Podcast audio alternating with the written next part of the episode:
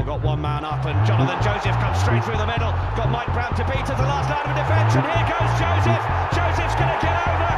Ball Whitcar, and he was absolutely knocked back into net swing by Attwood. Dave Attwood has got titanium in his shoulders at the moment. Watson goes on the outside. Oh, Watson goes magnificently on the outside. Hello and welcome to another edition of the Bath Rugby Plug Podcast, the podcast by the fans for the fans. Back here, plugging the boys in blue, black, and white. And oh, yes, we're back this week with plenty to talk about. So let's get into it. I'm joined by Charlie Hello, everyone. How are we? and Tom. Yeah, how are you, mate? And just to start off, the a momentous occasion uh, this weekend in the rugby world, as myself and Charlie made our long-awaited rugby returns for Old Sulians against Crewkerne, and we managed to get the victory. Charlie, how are you feeling? Yeah, I'm pretty sore. I don't know if I've mentioned it to you, Gabriel, but Try my scorer. hamstrings. Yeah, I, I Try did score Charlie. try scoring on debut. running from two yards. Yeah, I was, and then I uh, got sat on my arse and uh, let a try in about ten minutes later. So uh, moving on quickly. Good to get the win. Good to be back on the field. Um, Tom, you were up, uh, up up at Allianz, weren't you? How was that? Yeah, it was. Um, well, I guess we'll come on to the game and talk about that, talk about that. But I have to say, actually, it was a really good atmosphere at, at Allianz Park. Um, they've got a really good uh, bunch of fans. They're really gracious in victory. And you know, on another note, uh, the bars and stuff there are are really good setup. I thought I should try out, uh, you know, some of the drinks on offer, and you can get jugs there, you know, four pint jugs for, for, for a really good price. So it's a really good atmosphere. It's good good speaker system as well. So yeah, it's a bit of a party. Shame about the result though. Yeah, exactly. And to, so to come on this podcast today, we've got we're going to dissect that game that you saw, Tom, um, at Allianz Park. Obviously, Bath's defeat to Saracens. We've also got very special guest Charlie Ewels, obviously captain Bath um, at the weekend, and we've got him. We popped me and Charlie went up to Farleigh House uh, earlier in the week to um, to speak to him. So we've got that. We'll also preview the extra game and talk about the the open letter from Tarquin McDonald um, about about coaching changes and other things. So let's get on to the game. And of course, 13 changes to the to the side. Tom, what was your reaction to that initially before we talk about the game in detail? Yeah, I, th- I think from from a personal perspective, it was pretty disappointing. Um, you know, particularly being at the game, it did seem like um, we'd sort of waved the white flag before before the the uh, starting whistle had even blown. Um, having said that, though, um, I actually think taking a longer term view, it was probably a wise decision. I don't think we win Allianz Park. We've never won at Allianz Park, and I don't think we would have won even if we had our, our first team out you know, we we know um, how hampered we can be with injuries, and one of the points we've made repeatedly on this podcast is that we need to prevent those injuries uh, better, and that doesn't just happen off the field, but on the field. So uh, yeah, eight very tough games to start the season. Um, Exeter uh, this week, uh, then Toulouse, then Wasps. Um, sometimes I think uh, you just got to pick the games that you you know. Um, Yeah. that you think you can win. Of, of course, but I, I'm I'm kind of sat on the fence on this. Uh, I agree with your point. Do have to you know like rest players to uh, prevent injuries, um, uh, and you've got to manage your squad wisely, which of course Todd is trying to do.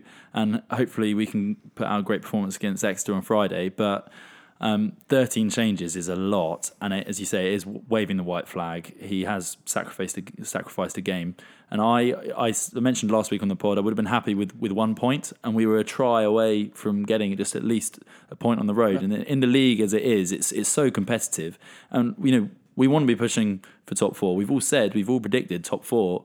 Uh, you know, Gabriel obviously thinks we're going to win the whole thing, but um, Gabriel, if we're if we're not even putting out a full strength side against Sarries, uh, do you think that says that we can win the league?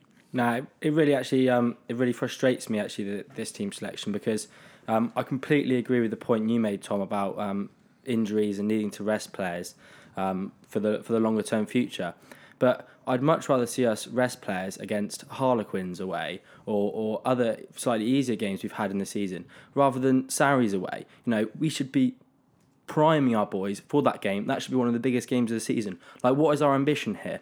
Like, not to throw too many spoilers in, but when we speak to Charlie Ewels later on, he certainly pans out. He's pretty ambitious about Bath's ambitions this season, and it just it slightly disappoints me. Like, if our ambition is to is to stay up, stay in the league, then yeah, you rest players for this. But if our ambition is to challenge the likes of Saracens, challenge the likes of, then you you keep your players fit for this game, and you put your best team against Saracens. And when you want to rest players, you rest players against slightly weaker teams that you think you might be able to beat anyway. But do you think we had any realistic chance of winning that game, even if we'd put out a full strength side? Hundred percent. I, like, I, There's obviously a chance. Yeah. I, I, I, I just don't think there was ever a chance that we were going to beat that Saracen side. And and if you look at it, and everyone's talking about these these changes that have been made, but the irony of, of this whole thing is is that if you look at the result against Saracen, so 23 points, that's a better result than the 35 points we we conceded we- lost by last season. And before that, in the 2016 season, it was 43 points, and we scored more try than we ever tries than we ever have done. So. I, I don't, and I don't think Well, the that- performance was, was, but- was, was negative either. Really, I think it was a decent performance. But, Tom- and I think you've got to be pragmatic with these these decisions. To be honest, Of course, but that, that point you've just made there has been our, our best result, as you said, up at Saracens for the past couple of years, with one of the weakest teams. So if we had put out a full strength Exactly. team, then who knows what could have happened? You know, we could have completely turned them over. We could have had our best, our our real best result there, and actually got the win. This this is the best incarnation of this bar team under Blackadder, and probably for the last you know, and including Ford's final season. And therefore, if we'd gone up there with our first team, and what sort of message does it send to the squad? Like not just this week, but long term. If if the coaches think you know we're not good enough, our first team isn't even good enough to go up there and get the victory. I understand completely. Well, I understand why he did it, but I think that there would have been other occasions when I'd like to see the players rested in order to to prevent injuries. No, it's uh, I, I I'd- I'd agree with you, um, but as you say, people do need to be rested. But we did rest the likes of of Faletau and Attwood a couple of weeks ago. Uh, and Attwood's come out saying that uh, prior to the game, uh, in a bit of a slip, potentially saying that he wants to play against against Allianz Park. He's raring to go, and then and then they rest him. So that inconsistency of message isn't helpful. And I think the other point to pick out as well, everyone's spoken about this this 13 changes. I think potentially the more telling number is on the bench. So there were five forwards uh, on the bench who haven't played for the first team this season. And you know, I watched the game live, so obviously get a slightly different perspective to you boys watching on TV. But one of the major, basically the final nail in the coffin during that game, we were keeping within touching distance. When that new front row came on, um, suddenly we were being dominated in the set piece in a way we haven't seen all season. Um, so I think, uh, yeah, the, the bench as well was, was was actually a bit of a cause con- for concern because they just clearly weren't at uh, the level of, of the opponents. Yeah, that's that that that was uh, what I really picked out was the you know the the physicality. Uh, we just couldn't really match them for, especially in that second half. You know, we got completely blown away, uh, and it was it almost felt inevitable. Uh, I don't know what you felt about the situation, Gabriel, but especially when the changes were rung, it it you did see the difference in class, especially on the bench. Yeah, yes, we have spoken obviously about our pack this season and how impressed that we've been with them, um, and I think it was probably a wake up call for for us that you know Saracens way they play is probably a similar style to the way we want to play, and that's the level that we need to get to. I think it was a slight wake up call um, for us in the physicality departments and especially in the scrum department, as you mentioned, which um, we- we really struggled in that department department at the weekend. Um, Tom, what was the game like? What did you make of the game live? What, what was your overall assessment of the of the team's performance? Um, I, I think there were positives and negatives. To be honest, even though we went we went ahead um, early on and we did look quite quite sharp in the first ten minutes, there was just an air of, of inevitability about about the result. To be honest, uh, particularly towards the end of the game, as I've said, when when they started to ring the ring the changes and bring the replacements on, it really felt as if it was a matter of time until Saracens really um, really sort of blew us away. And yeah, I, th- I think in attack there were there were promising moments. Obviously, two of the three tries were interceptions, so um, that belies a little bit, I think, of, of the at- attacking intent that we or attacking sort of uh, prowess that, that we showed. But I think in defence, um, there are a lot of holes there. I mean, you, you look down the list of, of the tackle rates of, of a lot of the guys in the backs. Max Clark, I thought in particular, um, was was off the pace. Yeah, he struggled Um, a bit, didn't he, coming yeah. back? Yeah, I, I thought we did, and I thought actually by contrast, the other Max in the centre, he, he had a really really good game. Um, Um, he, I he looked, so. Yeah, he looked he looked solid in defence, and he uh, he yeah he, he, he- looked comfortable with ball in hand. So I think that was one of the one of the positives. you know, of, of a team full of changes, uh, I think you know two, two, as you say, two of the youngsters were actually standouts for me. I thought we saw a real glimpse of uh, of Darren Atkins, who he was obviously on the podcast last Friend week. podcast. That's uh, that's that's Darren, um, and you know. Uh, is is we saw a glimpse of the, the style of play he was talking about. He likes to run the ball back. Uh, he cut a fantastic line to set up uh, that try for Homer. Um, and then otherwise, Max Wright, I thought was. I thought, I Uh, thought you were going to bring up some some stats there for Darren. I thought you were taking my role there, Charlie. oh, no, don't worry, Tom. I'll leave. I'll leave that to you. So what's filling the gaps? Ninety six meters made, two clean breaks, and, and three defenders. So yeah, he really did show his uh, you know that part of his game. Uh, it's fantastic.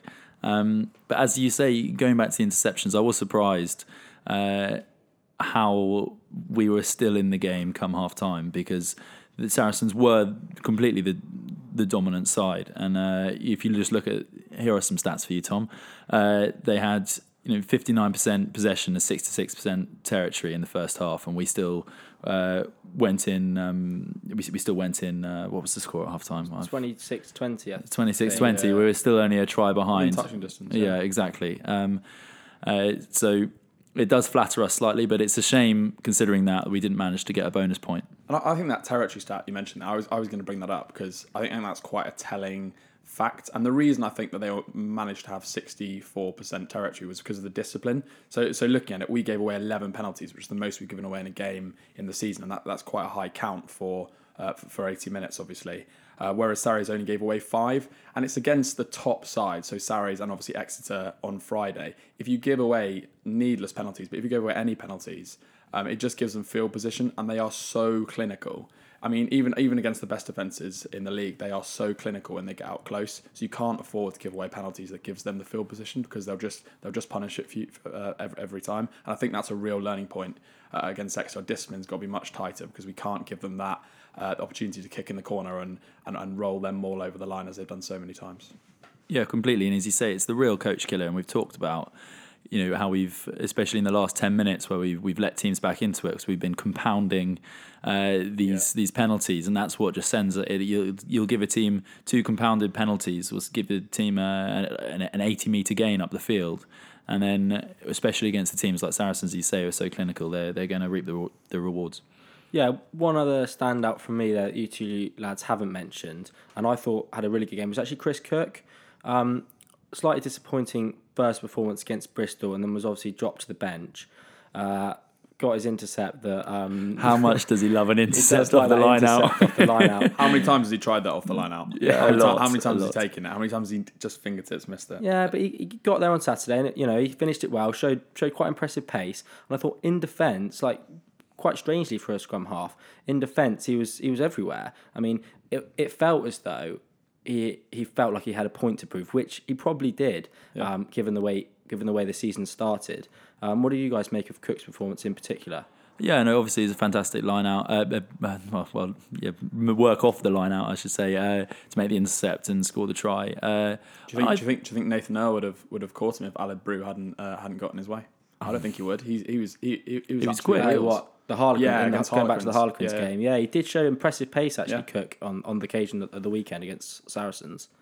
and Tom Homer. Yeah. oh my days, couldn't believe it. So he caught that ball pretty much in front of me where I was sitting, um, and I thought he'll have to he'll have to find someone here, maybe Rocco or he was a- absolute wheels. Like fair play to him. Yeah, he Um, did well. We uh, you probably didn't get sealed on the TV, but there was a, there was an aerial view of him running, and there was the perfect amount of space. It, had had he needed to go five more meters, he wouldn't have made it. But um, it was the three Saracens players just closing in on him. He was just running out of puff, but it was brilliant. Yeah, just just with the dive, dots down in the corner. But that that, that was seriously impressive. That that intercept as well. Lightning quick. I didn't know he, know he had that in his locker. Um, any other points from from the game then, lads? Well, I that, was just, that you want to bring I was up? just Yeah, going to ask you about Jay, obviously the resident uh, resident scrum half here. How, having seen um, a bit of Max Green and, and now Chris Cook, what and and Khan Lee coming back into the Bath United side, so he's an option now as well. Um, Will Chudley, we're not quite sure on the status of him, but hopefully he'll be back soon. How would you, you know, uh, what, what would your pecking order be for, for scrum halves uh, in the squad now?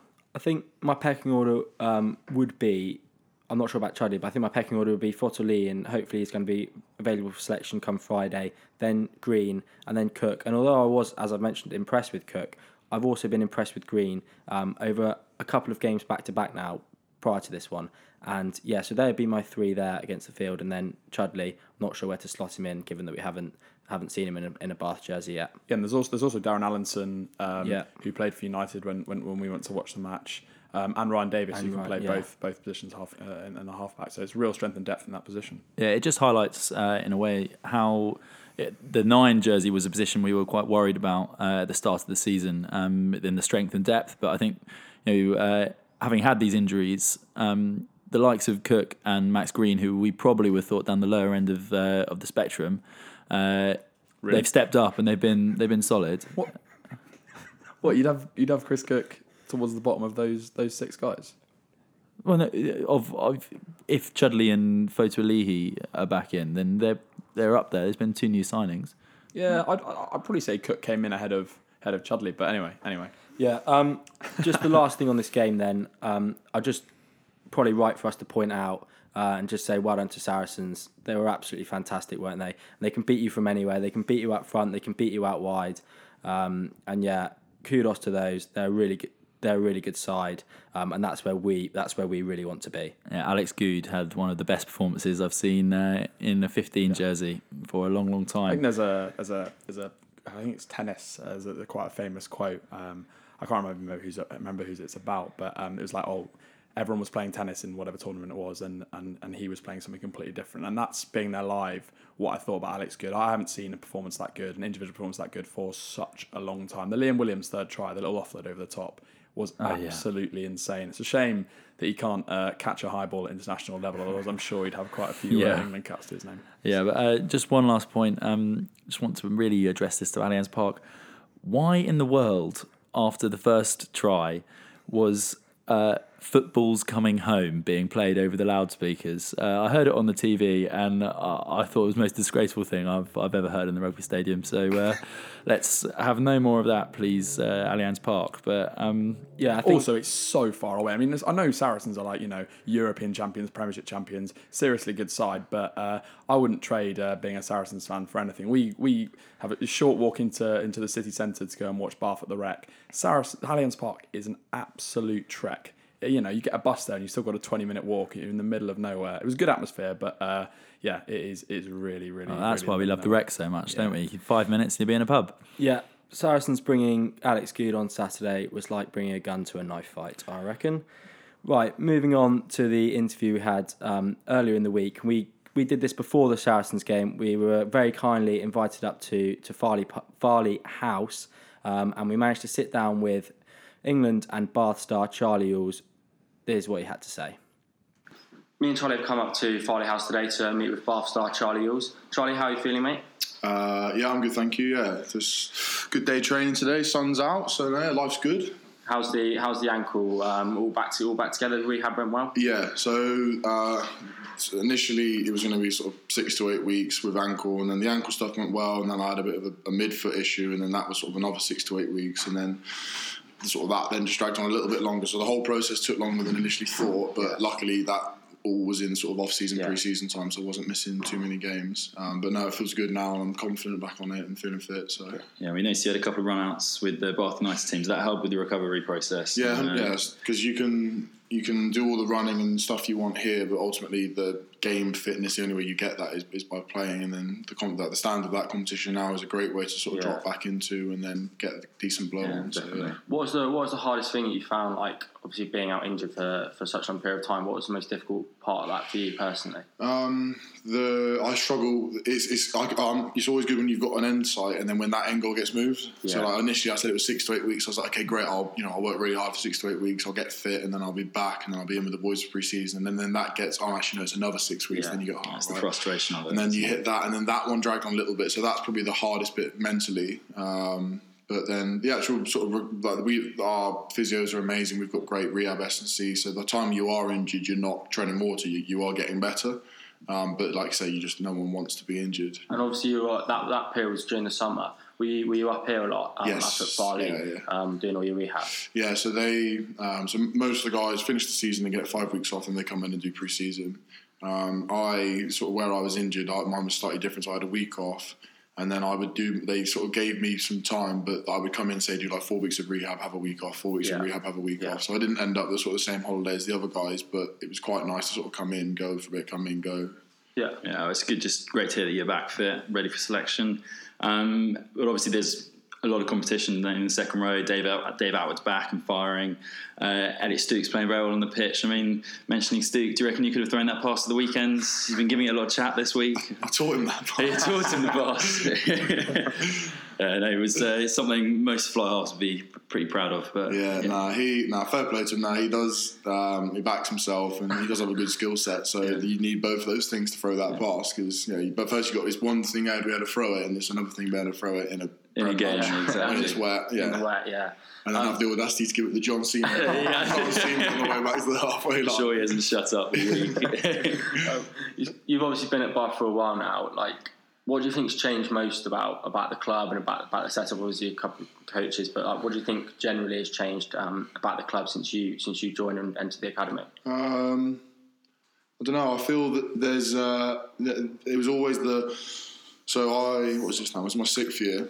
Um, when you come in in the academy, obviously you see things very differently because I'd never seen a professional rugby club before. Didn't really know how it all worked, and I think probably the biggest growth in in, in that I've seen, particularly in the last three years, has been like the vision. Yeah, Uh, in terms of so before it was like okay yeah we're a Premiership club we just we exist to win games and try and win the Premiership. But now there's actually that vision's moved to to that's actually an attainable goal. So before it would have been like okay well yeah we'll just see how things go and you know we'll, we'll just do what we do because we're a Premiership club. Now it's like no no th- here's the plan here's how we're going to do it and this is where we're going. We're going to be a dominant side in Europe. We're going to win titles we're going to win European titles and it might you know it's not happening tomorrow but this is this is this is where we're going so that's really exciting to be part of and something like i say that maybe wasn't here three four years ago but it definitely is here now and who's who's been like who says like pushing that? Is that like a player driven thing, or is that a coach driven thing? Uh, Or? it's it's really yeah it's really hard because it's not a one that something like that doesn't come from one person and that's definitely a feel thing so obviously from Bruce and Tarquin and those guys at the top they trickle that down and then Toddy grabs that as DOR and he drags it and then ultimately if the players don't believe it and buy into it you're never going to get that feeling so it, it's all good and well those guys saying it but then yeah as a playing group you've got to you've got to live that yeah, And having come through the academy, and now you're you know you're a regular first team member. You've obviously gone and you play for England and everything, uh, but you've come through from the academy. So, what advice would you give, for example, to the guys in the academy now, and what should they be working on? Um, I think the probably the the main thing that I've seen and um, the the sort of the message given to me is that if, if you're in the academy, you've got talent. To, to get that far, if you're an 18 year old and you get signed by a professional club, you've, you've got talent. Then the thing that's going to set you apart is how hard you're willing to work with that talent.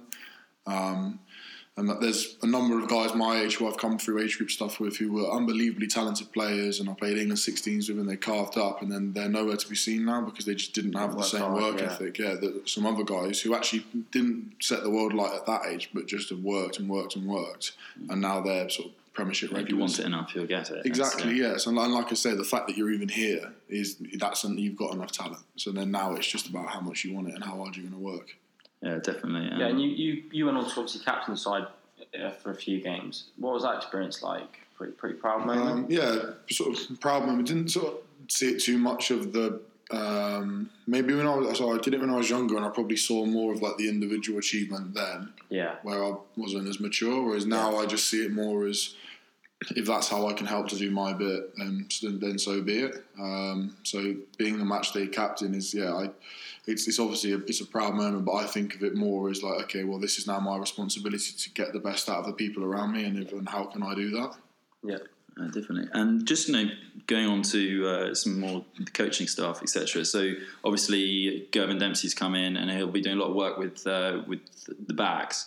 But how how's how's he been working with the pack? Is uh, have, have you found? So yeah, no, he's he's been brilliant. Um, so yeah, he, he's predominantly so he's the sort of attack backs coach. So he obviously spends most of his time with the backs and with then the, the playmakers about what we're calling Yeah. where. But then in terms of his the strike moves and the stuff is when he gets more involved with the forwards from set set play. Um, but just his level, his attention to detail, and the level of detail that he's able to put on things is that's what makes him such a good coach. And he's not the he's not the loudest character. He's not the, he's not the he's not the big mouth in the change room. He's, he's quite an introverted character. Um, but when he talks, people listen because he talks with such clarity and detail, and he knows exactly what he wants and how he wants it, and, and guys will respond to that and respect that.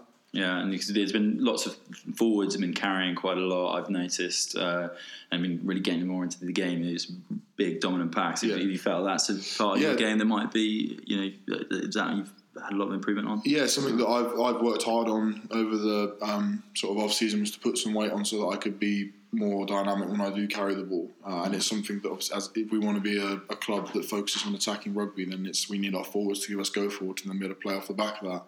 Um, so, yeah, it's something that he's done a lot of work on, and then sort of the individual skills of that were worked on throughout pre-season, and it's something that there's an emphasis that's been put on as a club. Yeah.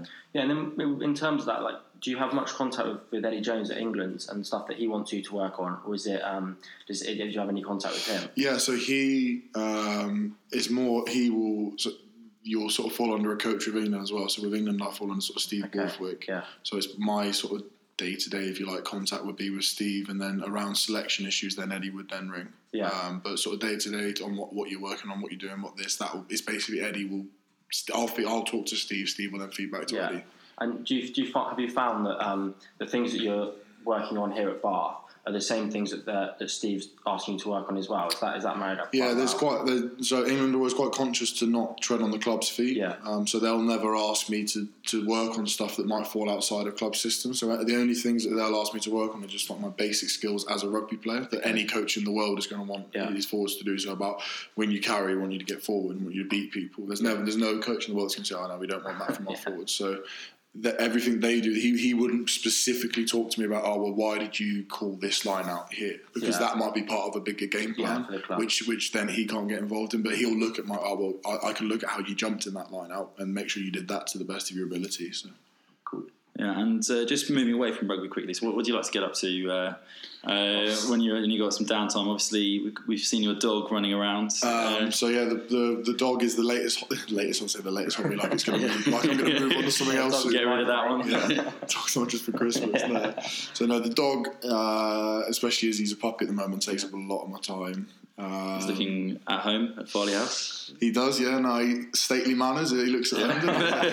Only the best. Um, yeah. So dog. Uh, And uh, sports. So you, did you uh, could you have been a dab hand at something else if you if you had wanted? Uh, I played I played basketball when I was growing up. I played a lot of basketball um, to a decent standard, and then sort of at 16, I had to make the choice whether to play rugby or basketball. So I yeah, picked rugby and stuck with that. But that was kind of yeah when I was younger. Um, but yeah, now I just sit in town, go for coffee, stereotypical rugby player, and walk my dog. yeah, coffee with the boys. A lot of it. Did you manage to go away with the summer despite the injury, or Yes, I did. So I went to uh, France for a week. Um, Nick Auterac, who was here last Yeah, yeah, year, his uh, sort of, yeah, rich friends, mate. So his, his, his dad's got a place in the south of France. So we Who went, you know, went- you know. Exactly. we went and stayed down there for a week, which was lovely, and then did another week in France with my family, um, and then I did a few days in Barcelona. And you say you've been to France a couple of times. If you were just this is going back to back to rugby, if you were in a situation like Attwood found himself last last season, would you consider doing something like he did, like going to Toulon for a, for a couple of months to, to get fit? I think, um, yeah, I think for for, for Dave and, and his situation and his circumstances at the time, it was a great option. Yeah. Um, so yeah, mentally to refresh. I spoke about the, the struggles of injury and when you haven't got that end goal. So with his injury, he didn't have that end goal. So it was it was sort of was feeling never ending, and it's actually the mental toll of that can be can be quite a bit. So something. So like I say, for him, it, it was perfect. And I think each thing like that, you got to look at the situation for the individual. So for me, it might not be right. For me, it might be right. So it's something that I would never say never to. The only, the only thing I would add is obviously if you leave England, if you leave the Premiership, you give up your England Yeah, of course, yeah, of aspirations. So Yeah. So it's it's a situational circumstances Exactly. really. Um, but just as a as a final question, and back to back to the rugby, uh, you know, what would you see personally as a success for the club this season? Where would you like? um, win the Premiership and compete in Europe. Oh, that sounds good to us. That sounds Sounds good to perfect to us. us. Uh, but yeah, for, thanks very much. Thanks for coming on the pod, Charlie. No worries. Uh, yeah, speak to you soon. Thanks for having Cheers. me. Cheers, lads. Thanks very much uh, to Charlie for coming on the podcast, and thanks to all the guys at Bath Rugby for inviting us up. We really hope to get up there again uh, sometime down the line and bring you guys some more exclusive interviews. Moving on then, fellas, um, and let's talk briefly about Bath United. First of all, I'll just mention that they played on on the Saturday just gone um, and got a victory, uh, our first victory this season against Gloucester at Kingsholm. Uh, we ran out 37 44 win- wi- winners, and winger Rory McConaughey um, was the start with a hat trick. Really nice to see how he's progressing. Um, and then the game prior to that, which we went to against Harlequins uh, the Monday night, um, just just gone. Um, We had, we had a really good day at the rec. We had a really good evening at the rec, actually, boys. Uh, Charlie, what did what did you make of that experience at the Yeah, rec? it was fantastic. Um, we told you a couple of pods back that we'd uh, we'd find out the price uh, per ticket for you. It turns out it is free. I think there are charitable donations uh, can be made on the door as well. Um, but it's yeah fantastic. Do get down. Uh, you see some great rugby. You see some of the young stars coming through. Uh, even some of the older ones coming back from injury. And uh, there's no queue for the beers, so it's fantastic. Yeah, we had a great evening. Yeah, really recommend that. Really recommend going down. Um, we had a brilliant evening there. So, boys, the other big talking point um, this week was the open letter that was uh, sent to the fans by Bath CEO Tarquin McDonald. Um, and this put to bed a bit of speculation about Blackadder's future, um, a few a few points which he just tied up. Um, and I'll give the main the main details, and then and then we'll have a, dis- a, a chat about it, what we think. So really, the main news from the letter was that Hooper will be the successor of Blackadder. It was almost predicted, but that was confirmed. That will be either in 2020 or 2021, whenever the club see fit. Forwards coach Toby Booth and bats coach Darren Edwards will be moving on at the end of this season, and the club will be looking to bring in one junior and one senior person to replace them. Um, and the other thing to pick out from the open letter was that there'll be an emphasis on homegrown talent here going forward for Bath Rugby with an aim of 50% homegrown talent in the squad by 2022 23.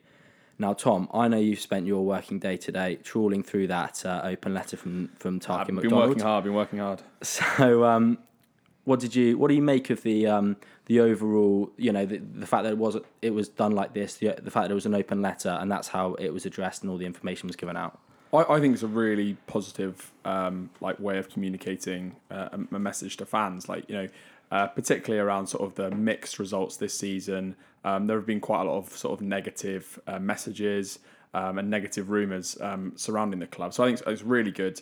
Um, firstly, to, to quash those rumours, and secondly, to give the fans a bit of long term clarity about what the um, what the actual the plan is. Um, you know, we, we've spoken a bit about the lack of transparency um, in the league and in the club, um, and I think that this is a really good step in, in the right direction. Um, you know, and, and some of the letter, granted, is just the normal sort of spiel that you hear um, about long term vision. Um, but there are actually some really good details in there, and I think you've, you've picked them out there. Um, the emphasis on the on the homegrown talent as well. I think the letter actually mentions um, Exeter and Leinster as, as being examples. Um, you know, a model where where that tried to, to, to follow homegrown talent, and we're we're trying to sort of um, you know copy that in some way. Um, you know, the, the also developing as well as developing players. There was also a point made about developing coaches. So Andy Rock, who's obviously with the academy, Ryan Davis, um, Yeah, and Mark Lilley, Mark who, Lilley, who work with yeah. the backs and, and forwards respectively. So yeah, um, I think it's really positive, um, and hopefully we see some of the you know uh, the plans come to fruition. What do you make of it, Charlie? Yeah, well, Stuart Hooper's uh, you know, he he was he was rumored to be taking over from Mike Ford back in the day that he retired. Um, uh, and I think the way they've been bringing him in, they've been they've been you know grooming him up to be this head coach for a long time, and hopefully the day that he does take over, uh, that the the time we spend waiting will be worth it. Uh, but uh, I think when it comes to the time when when they see fit, it's uh, it's it seems like the most sensible move. The uh, the the homegrown players coming through as well. We saw the likes of you know Miles Reid looks really impressive. Uh, I've seen a few interviews with him. He couldn't be more delighted uh, to be playing in a Bath Bath jersey, and that's what I love to see uh, with with uh, the academy boys coming through. Um, but I think all in all, it's it's it's it's good news, uh, and the prospects that the club have and the ambitions that the club have in mind uh, are all just pleasing. It's great to hear. It's great to hear the likes of Charlie Ewels that we just had on the interview, uh, talking about his ambitions just to win the league, um, and that's what we all want. We all want the same thing. So it's it's it's it's good news in my book.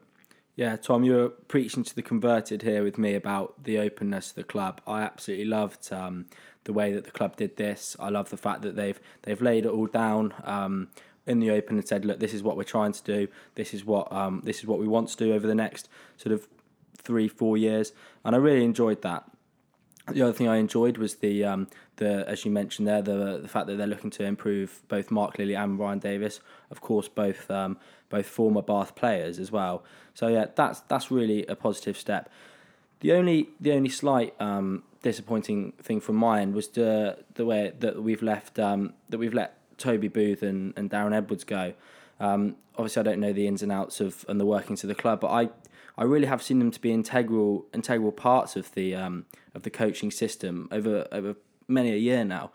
Toby Booth has, has been well recognised um, in many by many people um, as being a really high quality forwards coach, um, and Darren Edwards as well. I know when um, when we had that uh, that season when we got to the final under Mike Ford, he was he was a really pivotal cog in the in the backline that we developed there, um, and the skills of that backline of Ford, of Eastmond, of Joseph. So two guys there that um, I'm slightly sad to see move on. They've been absolutely brilliant for the club, but then again, um, it's always good to to re- regenerate your your coaches, um, to bring in new ideas and bring in new faces. So I guess that's what they're what they're looking to do. Yeah, exactly. It's uh, you don't you can't always have the I, I you know we don't know hundred percent the atmosphere in, in in the club or or how these how these uh, how these uh, guys are guys are viewed by the players etc. But all we've heard, as you say, is, is, is great things about them. So uh, it's it will be sad to see them move on, and they've they've been fantastic servants of the club, as you say. So uh, we couldn't we couldn't praise them high enough. Yeah, yeah, uh, yeah. I, I just echo those those thoughts. I mean, they've been there seven years and five years, um, respectively. You know, and these do things do have their, you know, exp- you know, the, good things can come to an end. Really, I think um, it's a positive step on the on the on the rugby staff side of things, and I think that um, we're really leading the pack um, potentially when it comes to looking at new ways to improve the playing squad. So the letter actually mentions um, Katie Warrener.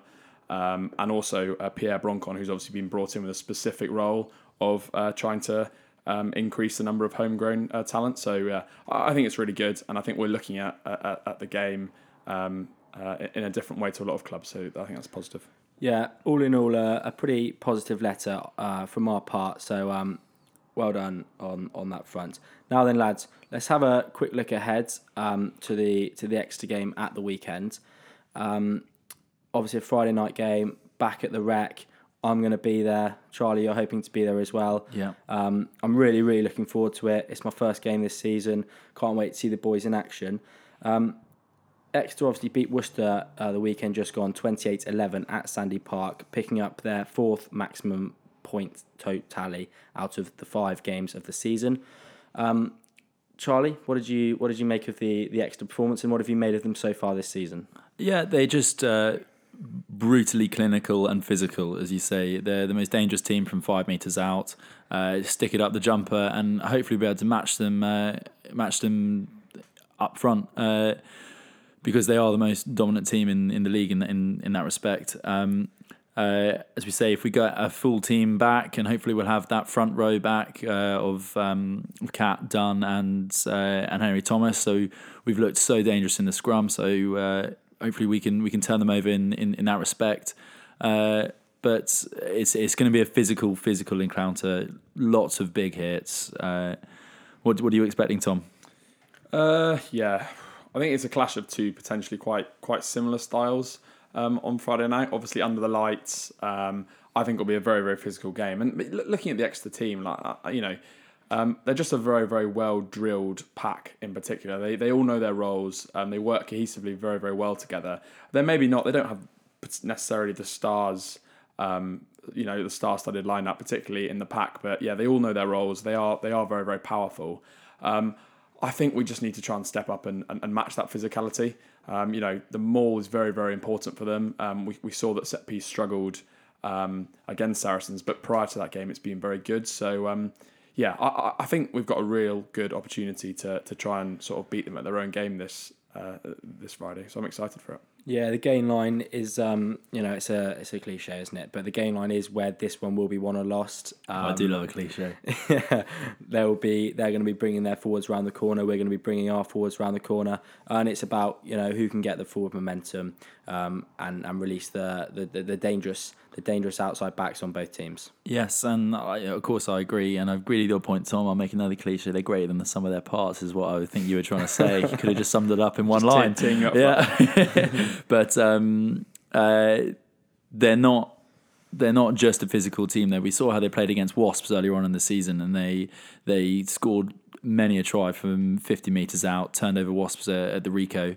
Um, but we're just we're just hoping that uh, we're just hoping that having had these players rest uh, rested, um, this weekend, as we've spoken about already, that we can come out fully fit, fully firing, full strength team, uh, and give it give it everything we got uh, at, at home at the rec, which does count. Which does count.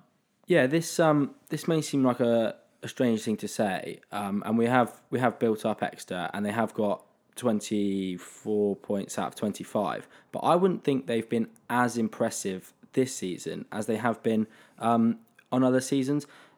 The, the Worcester victory, yeah, okay, they got the four points, um, but they weren't as their their normal dominant selves. And again, the previous week, I felt um, I mentioned it on last week's pod against Newcastle when they didn't manage to get the the four try bonus point. Um, and they did struggle and they did make errors, which is extremely unlike Exeter. So, um, whilst I do see it, it's probably a two horse race at the top of the league. I think that, um, wow, shock. I'm quite confident about this week. How did that? How did that Bath by fifteen prediction come on, Gabriel? Look, boys, if we can stop their runners on the gain line, have back rowers players, hopefully Underhill will be back, have back rowers like Underhill, um, slowing the ball down, then there's no reason why we can't we can't beat Exeter uh, this weekend, boys. I'm pretty confident. and I'm not as impressed with Exeter as I have been um, in past seasons. No, I, I know, and, uh, teams do have their ups and downs. You know, they, they you would have liked to have seen Exeter gone and put you know, a huge a huge score on top of on top of Worcester at, at home, um, but the real difference you could say, and we've spoken about it over this season, is consistency. And Exeter are just extremely consistent. They've been in three finals in a row, uh, whereas you know, uh, look at the way Bath are playing. We've we've just we've been heavily turned over by Saracens this weekend. You know, albeit selections aside, uh, we got beaten by Bristol at the start of the season. Already this season, there has been those inconsistencies, um, but I just hope that the team is starting to gel properly and we do put out a good performance. You know, what do you think, Tom? Yeah, I mean, the, the other point I was I was going to make on this is, you know, Charlie brought up the the Wasps game, and that was a game that was very much nip and tuck throughout the whole game. And then the last ten minutes, Exeter were able to sort of find the ammunition um, to get the win, and that's something that we've really really struggled with. We've spoken about putting in 60, 70 minute performances. Um, and I think that whereas we've got the ability to match them up front, my worry this week, this Friday, is that we'll put in a good 60, 70 minute performance again, and then Exeter will just manage somehow um, to get the win. Um, they're so good at winning those games late on with the with the pick and drive when you know uh, for, the forwards are tired. So um, hopefully the emphasis this this this uh, this week in training will be on really having a full eighty minute performance and uh, the the substitutes coming on and, and really having an impact. Um, yeah, I'd imagine that we might be able to improve on that, just given the fact that the players should be reasonably well rested. Yeah. Um, given that it was a very different 23 um, last week. So if it is a if it is a tiredness factor, uh, the players may be well rested, and therefore we may be able to put in a an eighty minute performance, which we des- obviously desperately need. And, and looking down the squad list, I think I think that's exactly right. So um, I think I think the only four forwards in the whole squad that won't be available for selection are Obano, Lahiff, Garvey, and, and it's just been announced that Francois Louw um, won't be available to play. Um, however, we'll be getting Sam Underhill back, and obviously the full complement um, in the second row as well. So uh, yeah, there's definitely well rested and, and top quality players to choose from. Yeah, so obviously we're looking to make changes. So what changes Oh, really? would we be making then? Thirteen. Well, yeah. Hopefully. yeah, it's probably going to be uh, well, you'd imagine it will be a very um, much different looking Bath side um, this weekend, as we saw as as opposed to the one we saw against uh, Saracens at Allianz Park. Um, the pack will be will be much changed. I imagine we'll have two new second rowers, a whole new front row, um, and the majority of the back row will probably be changed as well. The the interesting one will be at, will be at scrum half for me. Um, I didn't mention it when I spoke about Bath United, but uh, Batty, Fotuali'i, and Cooper Vuna all made their returns. So it'd be interesting to see if Fotuali'i does come into the side um, at nine. I'd imagine Burns be at ten, and then and then and then the back line as we know it. Um, that's how that's how I see us going. yeah, so you're saying similar to uh, to the Gloucester and Northampton. I'd imagine Sides. so, with with maybe a change at scrum half.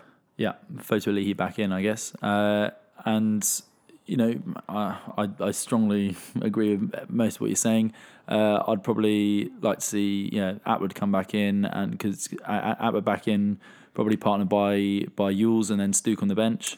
Uh, I feel that's our strongest our strongest second row partnership. Yeah, maybe a bit of a controversial one from me here. I'd like to see Attwood come back in, obviously, and like to see Charteris um, start on the second row as well. I think he's been really, really good, particularly in the line out, um, uh, you know, and at maul time, and I think that's going to be a really crucial um, element of the game against Exeter. So I'd like to see him, him come back in. Obviously, he wasn't available to play against Saracens. Yeah, really big game um, this weekend, boys, uh, for a couple of reasons. One, let's justify the selection of last week, and two, you know, let's build a bit of confidence going into a, a really, really tough um, pool stage in the Champions Cup. Charlie, your predictions have been pretty good so far this season, mate. What? How do you see this one going? Um, and give a give a prediction. Yeah, I feel it's gonna be a tight one. Um, again, uh, oh, I don't like to say it, but I think we may just get turned over. I'm trying to keep, I'm trying to, I'm trying to keep my uh, my heart uh, lower than my head at the moment. Uh, so I'm gonna probably say Exeter by five. I'd be happy with the. Oh, I know I wouldn't be happy with the losing bonus point, but I think that's what we're we're probably gonna be sent home with. Sadly, um, Tom. Yeah, I'd probably I'd probably tend to agree with you. I just had a quick look at the forecast and and it's set for a set for a dry night um, at the Rec. Um, I, I, see us starting really well, um, potentially getting ahead, and then as I've said, I, I just see um, Exeter having having the ammunition at the end to to get across the line. Um, I'd be really disappointed if we weren't able to get anything from the game. Um, uh, because I think I think I think we should be able to. So I, I'm going to go for Exeter by six. And here we go. How many points are Bath winning by Gabriel? Ten. Nah. I do firmly believe it as well. Um, I think we're going to have a obviously a full strength side back. Um, we're going to be raring to go. Selection um, selection is is up for grabs for the following week against. Uh, is it Toulouse the first game at home? In the Uh, Champions Toulouse, Cup, yeah. Selection, you know, there's there's selection dilemmas for Todd. The players are going to be fighting for for those jerseys, um, and I really think we're going to see the best performance of Bath season on Friday. Um, and I'm pretty confident, and I'm really really excited about going down there, um, going down to the Rec and watching these boys play. Yeah, no, I'd, I'd, I'd love to see it because it's going to be. We're sat in sixth currently in the table, so uh, this is you know obviously one of those those uh, early early markers as we go into the Champions Cup. Uh, so if we can be sat up near the top of the table, it'll it'll you know give us uh, strong hopes for the rest of the season. We haven't really mentioned it, but do you boys think there's any chance that um, Blackadder won't pick our strongest side? No, I think I think uh, what he's do- uh, the way he's the way he's uh, he's, he's he's gone about this this weekend against Saracens. Uh, he made it quite clear that they were going up for the losing bonus point. I think he he which is that's what makes it it's quite tough to tough to take. Is he didn't even have the win in sights. Uh, I think he admitted himself, but um, uh, it's it's I think he's he's. he's Going to be making changes. Yeah, I think no. he's going to put a full strength team out. I think, as you say, all coaches would agree with you that win all your home games, win as many as you can on the road, and you should be there and thereabouts. No, I think he's and he spoke as well about um, the fact that he's picked two sides um, effectively for these for these two games. I know he's been running two sides, and therefore I think it will be a completely different side um, to the one we saw at Saracens. Um, so there we go, boys. Another podcast down.